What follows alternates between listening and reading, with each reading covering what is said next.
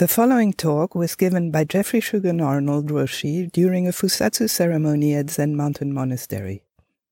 Shugen Roshi is the head of the Mountains and Rivers Order and abbot of the monastery. This talk, like all of our talks, is offered free of charge. If you would like to make a donation or find out more about our various programs, visit us online at zmm.org. Thanks for listening.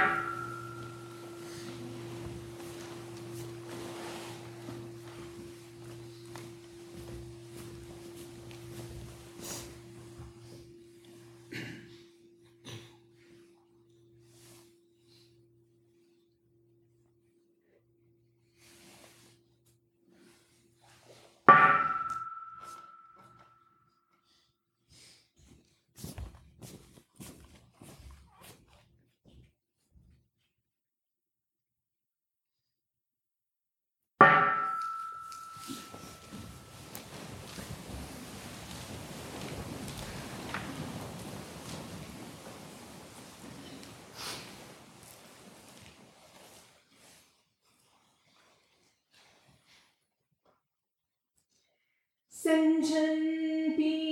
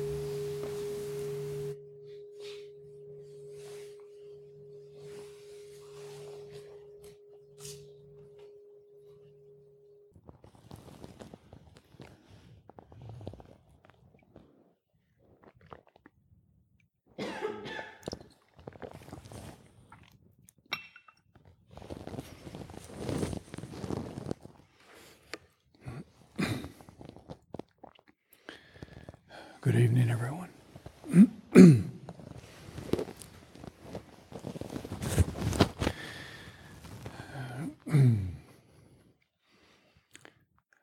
Uh, For those of you who are just joining us this evening, this is coming to you from deep within our founding sesshin. Fusatsu is renewal of vows, because vows are powerful and impermanent. They need to be carefully um, taken up and um, diligently maintained. I was reflecting on being founding Sesshin, on Daido Roshi's founding this place of training, this, as he used to speak of it, this archive of sanity. and that we are practicing within his vows. And vows are like that. They don't just bring our own aspirations forward, but that they reach out and can um, invite others in. That's how powerful they are. And that they can live beyond that person's mortal life.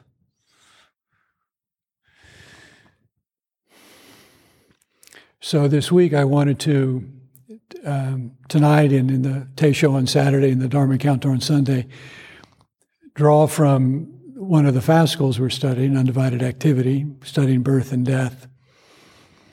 and so from within that fascicle, Master Dogen says, both the entire earth and the entire sky appear in birth as well as in death. However, it is not that one and the same entire earth and sky are fully manifested in birth and in death. Although not one, not different. Although not different, not the same.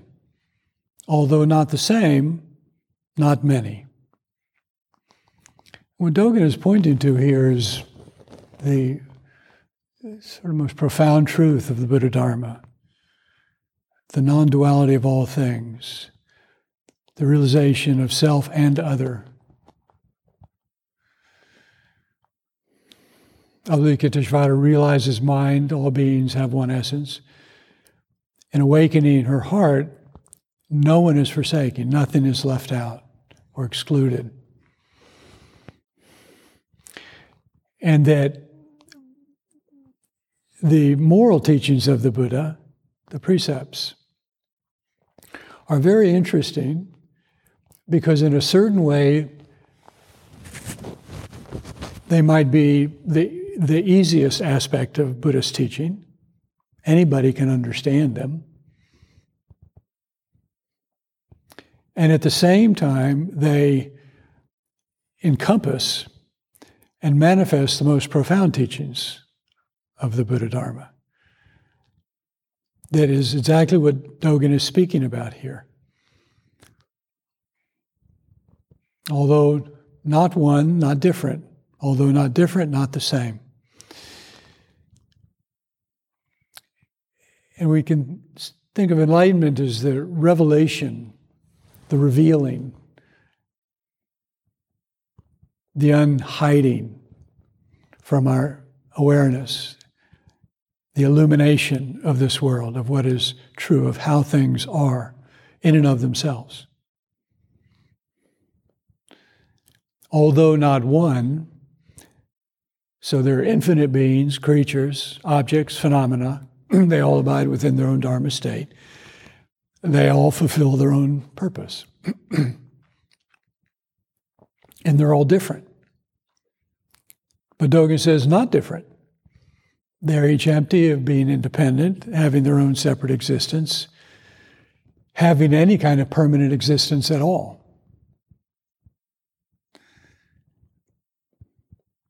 Our ordinary thinking can't know this.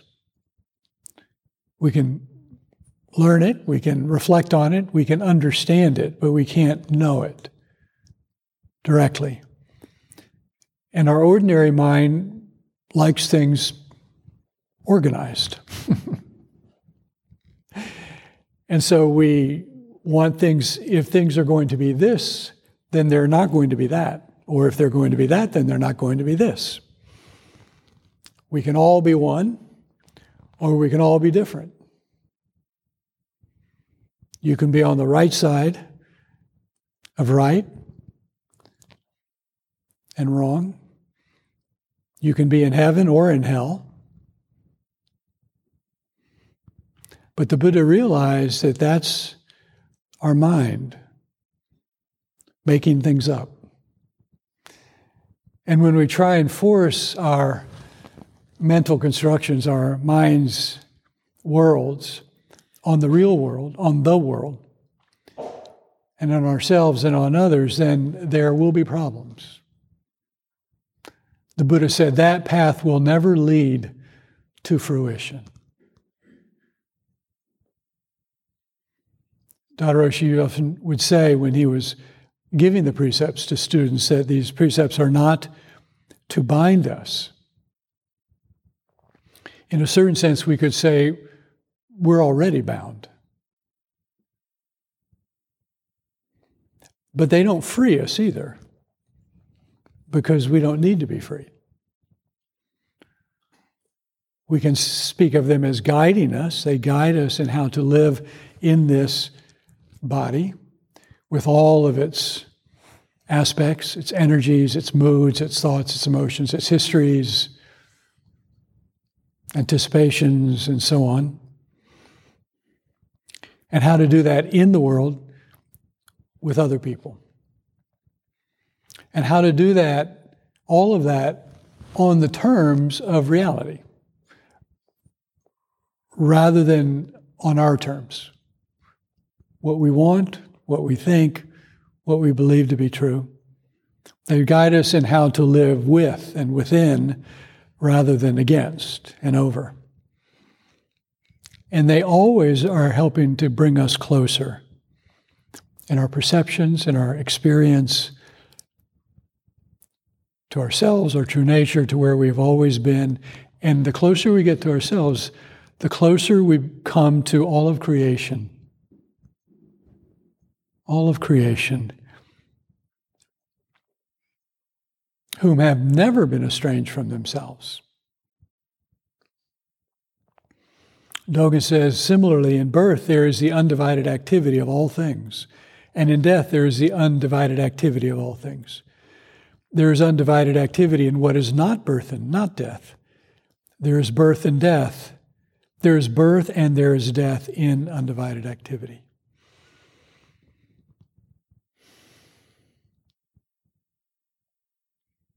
In our true nature, which is empty of any permanent, intrinsic, independent existence, Dogen is saying there is always undivided activity. Nothing is apart. There are no two things. All things return to the one, and in two, there's no duality.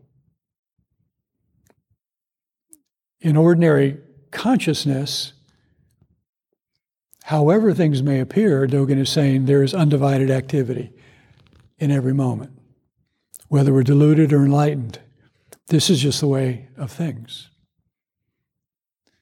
It's so difficult not to think that that delusion is somehow an error, a mistake, some failing, some flaw, and that as we practice and realize ourselves that all of that's going to be repaired, we will be made whole again. And those very thoughts have a lot of power. And so a lot of practice is, is freeing ourselves of that way of thinking.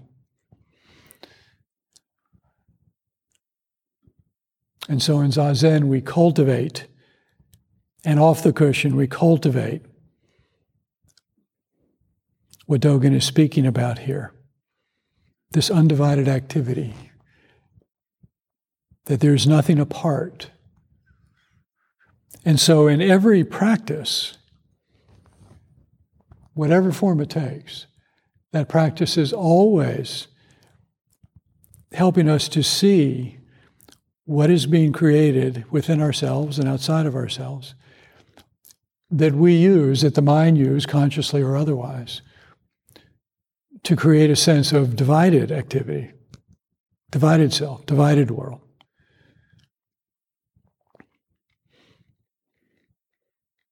That's why samsara hurts.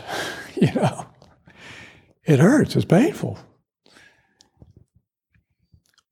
So why disharmony, discord, conflict is painful, scary. And why, as we practice, even if things are difficult and things begin to, all of those functions of division are softened or fall away a bit. If we're attentive, we'll experience a kind of pleasing state, something that is affirming.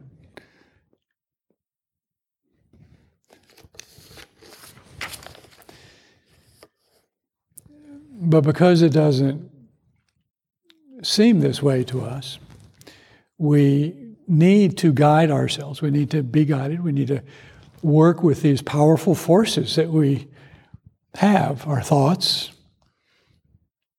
and the many worlds of our thoughts, our words, and the many worlds of our language and our communication, and our, our body, our actions. And we need to pay careful attention to the basis from which those arise the kleshas, the greed, the anger, the pride, the jealousy, the fear, the insecurity. Because those have a lot of power and they're drivers, right? They drive our actions, our thoughts, and our words. And so if we think of our sesshin precautions, think of the precepts, the paramitas, the Doshinji Code, the monastic rules, When we're meeting in discussions, we might have discussion guidelines. All of these different ways of helping to guide us in how to manage this tr- incredibly powerful um, this thing that we've been given. right? I mean, we see what chaos and turmoil and pain and confusion we can create within this body and mind. One person. One person in one action can change the lives of countless people forever.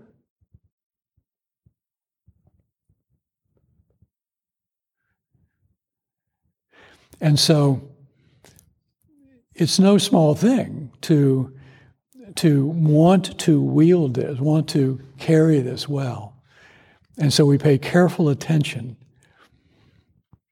And in that, we're trying to become very aware of those things within us that um, cause trouble. And at the same time, those things within us that remedy that trouble or bring forth peace and generosity and patience. You know, if we think of, you know, a life, living a life within the affirming aspects of the precepts. What does that life look like? Well, in that life, you are affirming life. You're on the side of life. You're giving.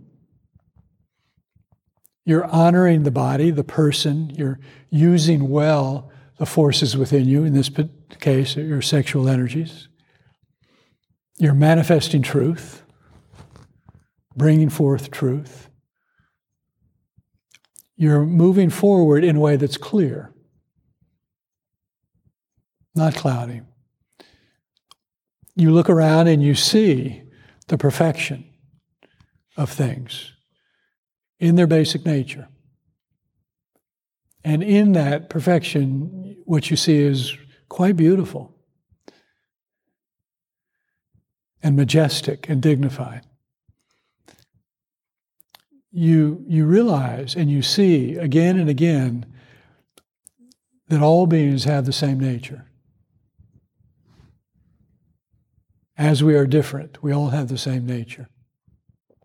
And in the human realm, as we are different, we're also, in so many ways, not different. We wake up and have to shake off our sleep. We get thirsty and hungry. We, when we're happy, we enjoy that. When we're sad, we're sad.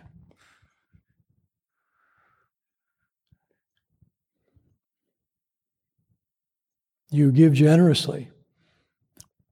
You actualize harmony, that in your being you are in your very being, just moving in the world in a way that is, in every way possible, trying to make real, bring forth, actualize harmony, not discord.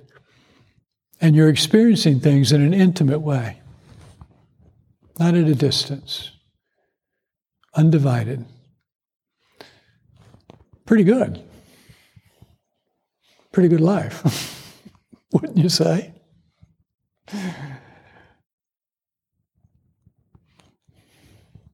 Don't you want to be around that person? Invite them over.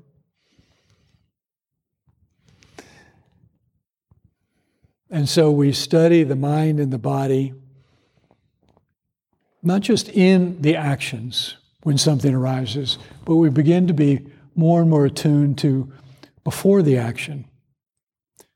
Right? We hear a distant rumbling before it starts to rain. We become more adept at reading the signs so that we're not so frequently taken by surprise. We're aware in the midst of the action, even if we're on one leg, even if we're struggling, even if we're sliding back into something that's old, we're able to keep an eye open, maybe two eyes open, and see what's happening. And in that, maybe we're able to see enough that we can actually make choices. You know, when the kleshas are very strong, when our karma is very tangled, when something very potent happens in a moment of, and we react, very often we're not aware not only that we are making a choice, but that we even could make a choice. It happens too quickly. And even though we can say in a, in a larger sense, well, of course we could choose something different, in our actual experience in those moments, it often doesn't appear that way.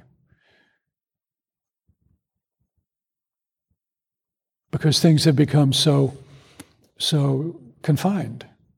And so what happens in practice is that basic space of mind, which is always there, but is constrained, opens, relaxes, and we're able to see. And not just see things in the time that they're happening, but actually understand the implications of this moment, the consequences of this action or this action more clearly.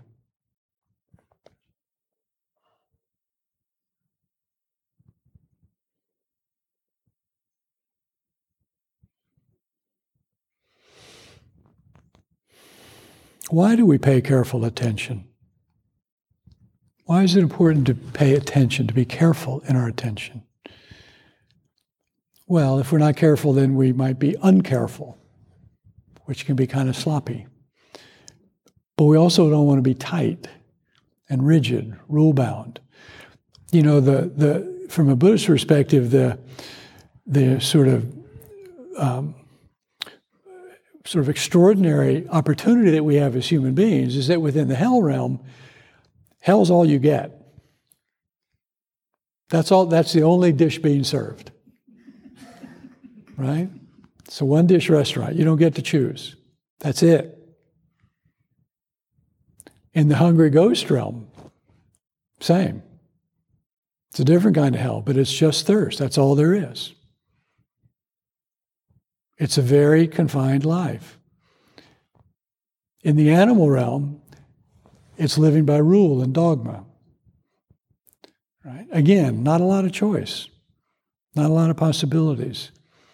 In the God realm, there's lots of lots of opportunities going on, but you know, the asuras are too taken up with being angry and jealous.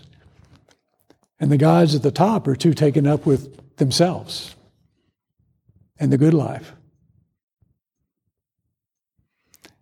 And so in the human realm, we can visit and often do visit those other realms. But we don't stay there. We're not bound to them. And so we can see that everything is impermanent. We can see that shift and change is the nature of things, and we can begin to work within that. And so, why do we pay, pay careful attention? Well, as for me, I don't want to live in my greed and my potential for anger and insecurity and harsh judgment and all of those. I know what that's like. I don't want to live there. That's not how I want my life to be. That's not how I want you to experience my life.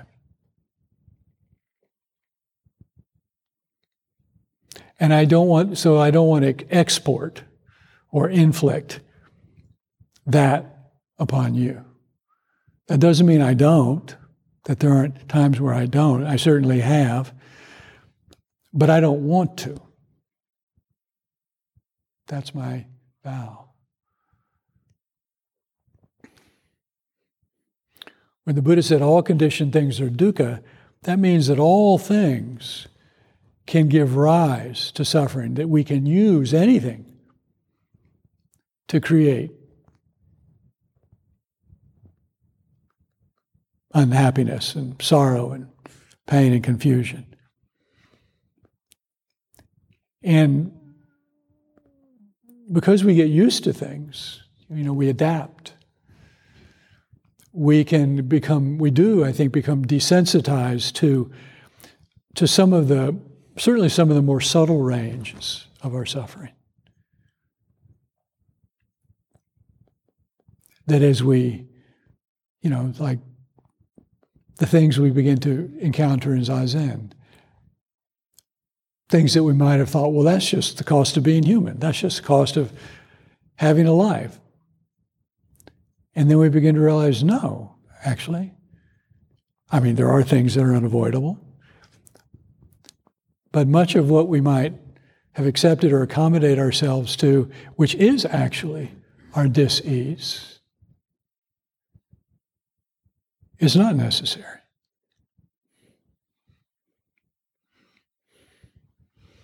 And so to sit in stillness, to sit in stillness, to turn inward and to not turn away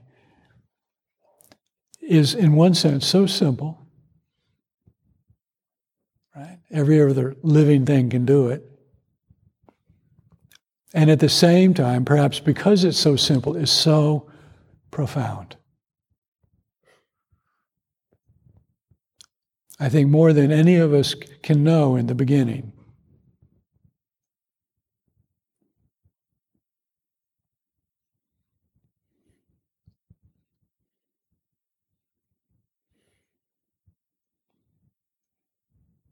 So that we can begin to having arrived in the path as, you know, reasonably responsible people, otherwise we wouldn't be here. But to really understand what being responsible for this human life is and what it means. And then to have, to be given, to be taught all the things we'll need. And so the precepts and the paramitas and all of the ways of helping to guide ourselves. And then the, these very wonderful, beautiful forms of practice that we've been given and that we continue, that we give life to, so we can pass them on.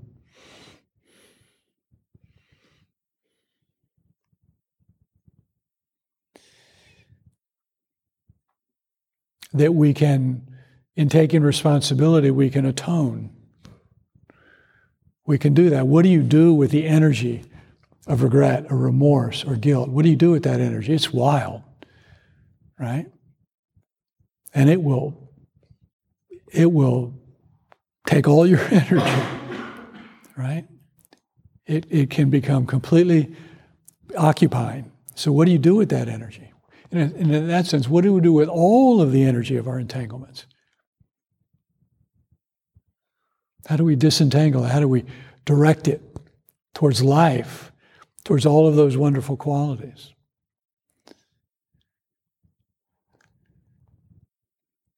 And then we can also forgive. Right? We can act on our compassion and forgive someone in a sense, help them to release themselves from something that is binding them, their regret, their remorse.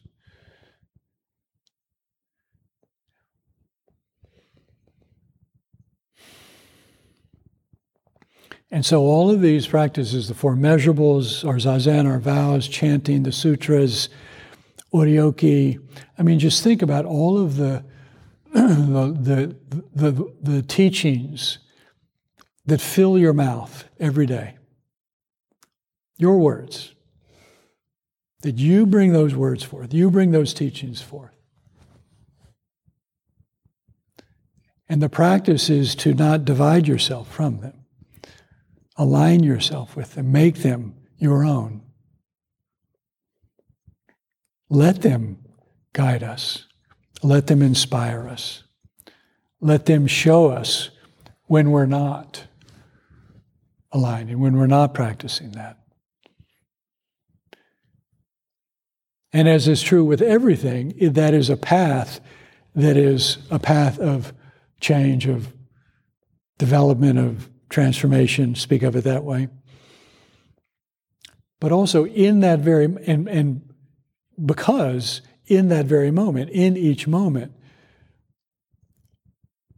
you, the mind is being transformed in that very moment. When you bring those words into your mind, when you bring that prostration into your body,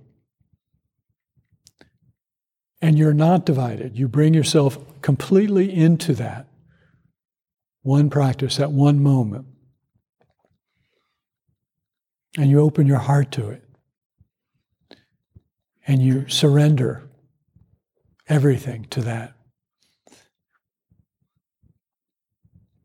That is a life that's being profoundly affected in that very moment.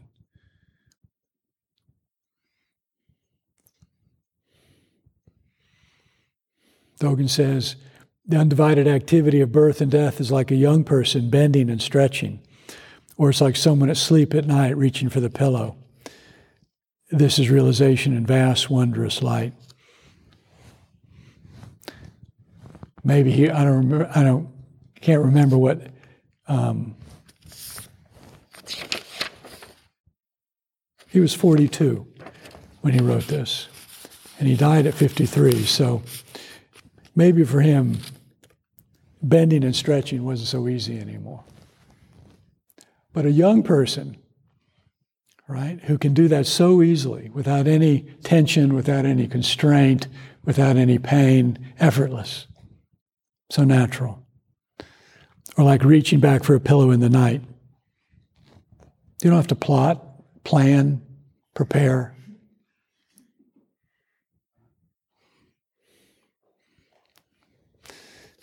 These phrases, these images to try and convey, right? That we can hear perhaps in the, in the moment where we might feel very distant from that. Not so pliant and limber. Where everything it seems, in practice needs to be plotted and managed. But we keep hearing these teachings, they keep speaking to us and calling to us from this place that all of these ancestors before us have realized. And they keep calling to us and say, Yes, it's here, it's in you, it is you. So that we have faith in that. And in a sense, they're saying it will be difficult at times, but it's not complicated. It's not complicated. The teachings sometimes are difficult to understand, but they're not complicated. Complicated in the sense of many interweaving webs of intrigue and projection and and and and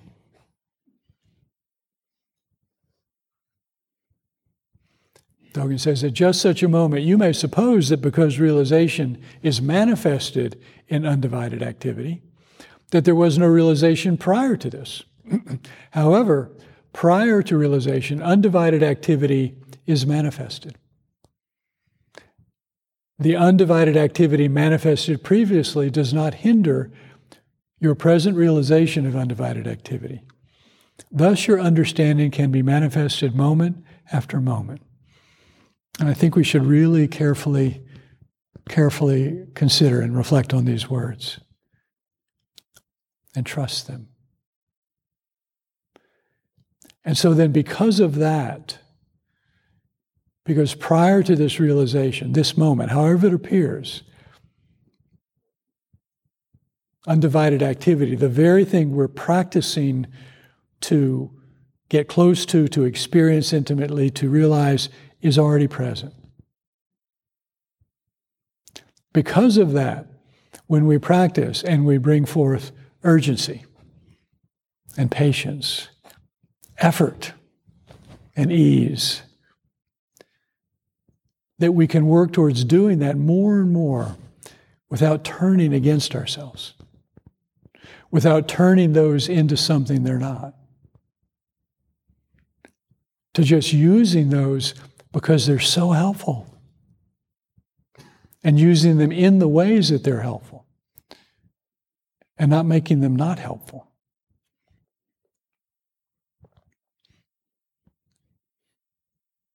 What Dogen is saying is that the prior moment, your prior thoughts, your ideas, emotions, actions, do not hinder your present mind. The consequences of those actions we will encounter, we will feel, but they're not hindering your basic mind, which is another way of saying you are okay. You were okay before, you're okay now, you're going to be okay tomorrow. You yourself are okay. Delusion is not failing the test. Enlightenment is not passing the test. There is no test. there is no test.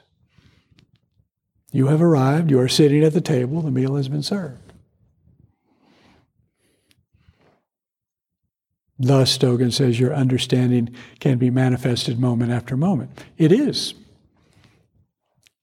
And it's that very understanding that is being clarified, polished, made brighter. How wonderful.